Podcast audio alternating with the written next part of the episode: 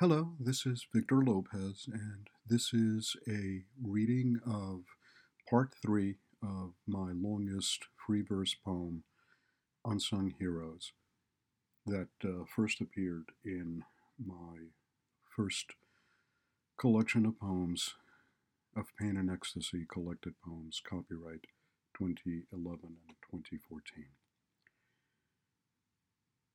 Remedios, maternal grandmother.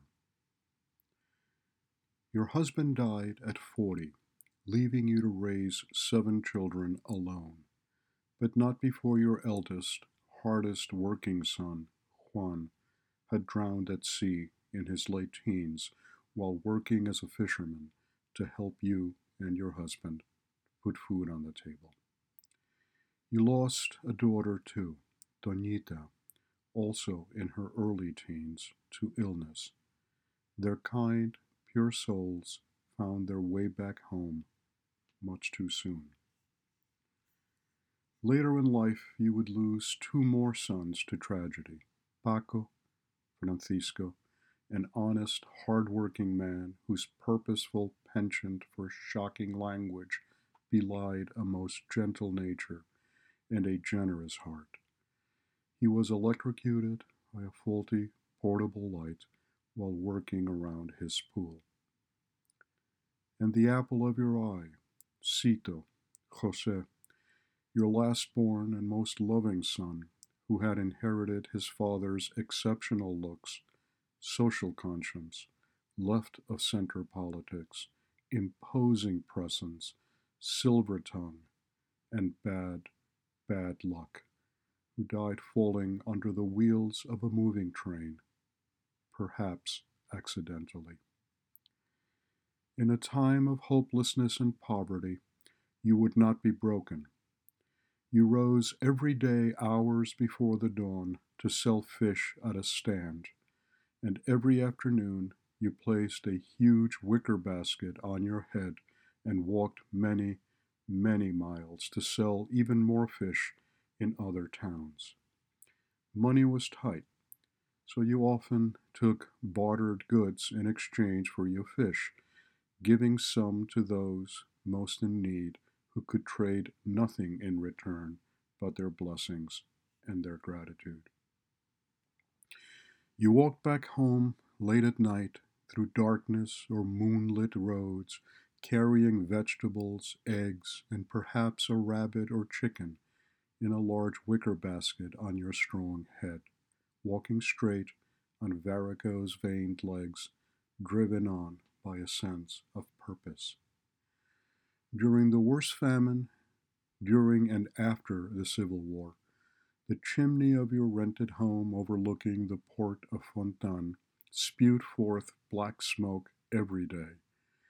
Your hearth fires burned to feed not just your children, but also your less fortunate neighbors, nourishing their bodies and their need for hope.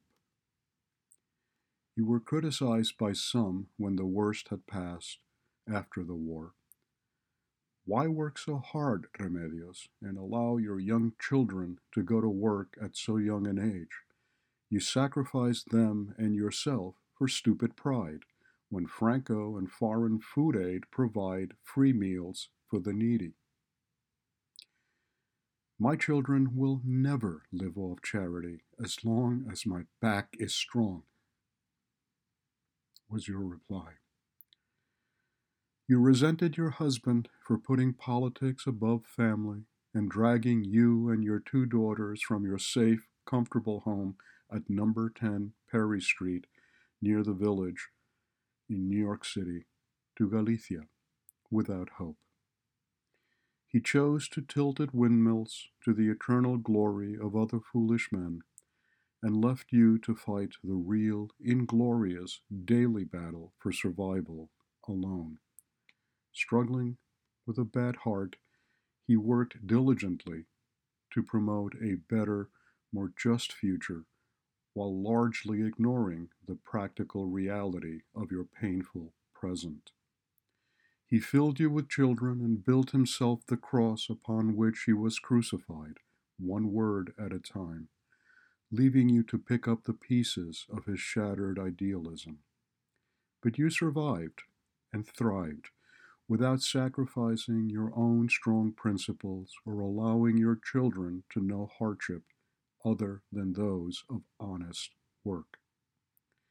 And you never lost your sense of humor. You never took anything or anyone too seriously. When faced with the absurdity of life, you chose to smile or laugh out loud. I saw you shed many tears of laughter, but not once tears of pain, sorrow, or regret. You would never be a victim. You loved people. Yours was an irreverent sense of humor full of gentle irony and wisdom. You loved to laugh at yourself and at others, especially pompous fools who often missed your great amusement at their expense, failing to understand your dismissal, delivered always with a smile a gentle voice, and sparkling eyes. Your cataracts and nearsightedness made it difficult for you to read, but you read voraciously nevertheless, and loved to write long letters to loved ones and friends. You are a wise old woman, the wisest and strongest I will ever know, but one with the heart of a child and the soul of an angel. You were the most sane, most rational, most well adjusted human being I have ever known. You were mischievous but incapable of malice. You were adventurous, never afraid to try or learn anything new. You were fun loving, interesting, kind, rambunctious, funny, and smart as hell. You would have been an early adopter of all modern technology had you lived long enough and would have loved playing and working with all of my electronic toys. You would have been a terror with a word processor, email, and social media, and would have loved my video games and beaten me at every one of them. We were great friends and playmates throughout most of my life.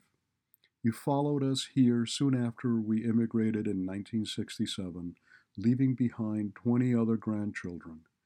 I never understood the full measure of that sacrifice or the love that made it bearable for you. I do now. Too late. It is one of the greatest regrets of my life. We played board games, cowboys and Indians, raced electric cars, flipped baseball cards, and played thousands of hands of cards together. It never occurred to me that you were the least bit unusual in any way. I loved you dearly, but never went far out of my way to show it. That, too, I learned too late.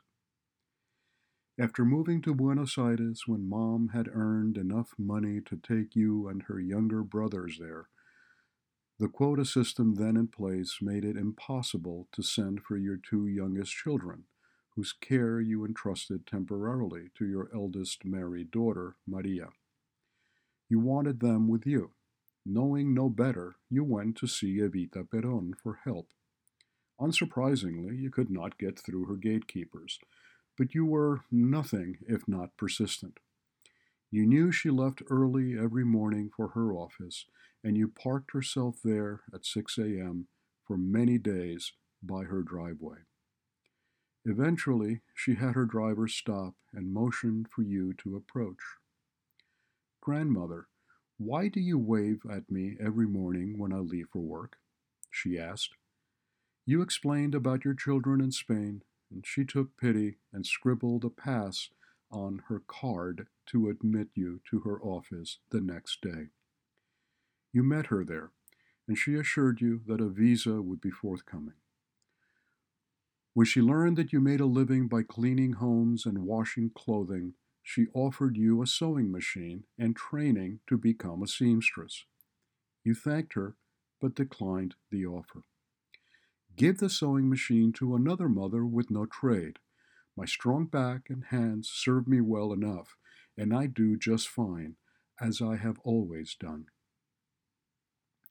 Evita must have been impressed, for she asked you to see her again when the children had arrived in Buenos Aires, giving you another pass. You said you would.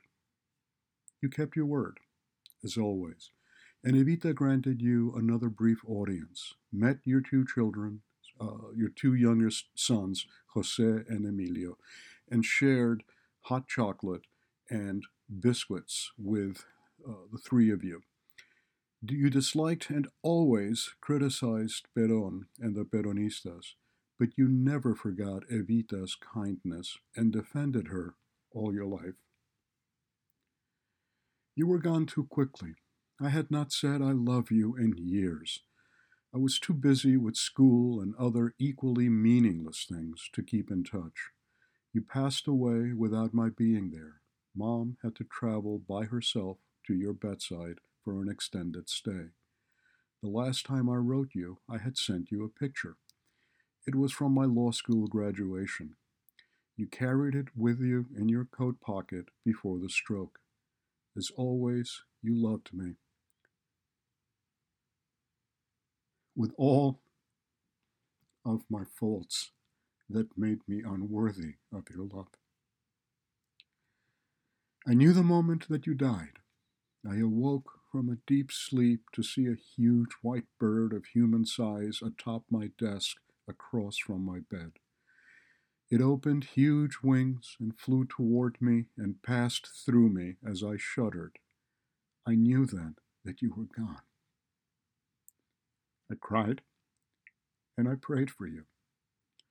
Mom called me early the next day with news that you had passed. She also told me much, much later that you had been in a coma for some time, but that you awoke, turned to her without recognizing her, and told her that you were going to visit your grandson in New York. Then you fell asleep for one last time. I miss you every day.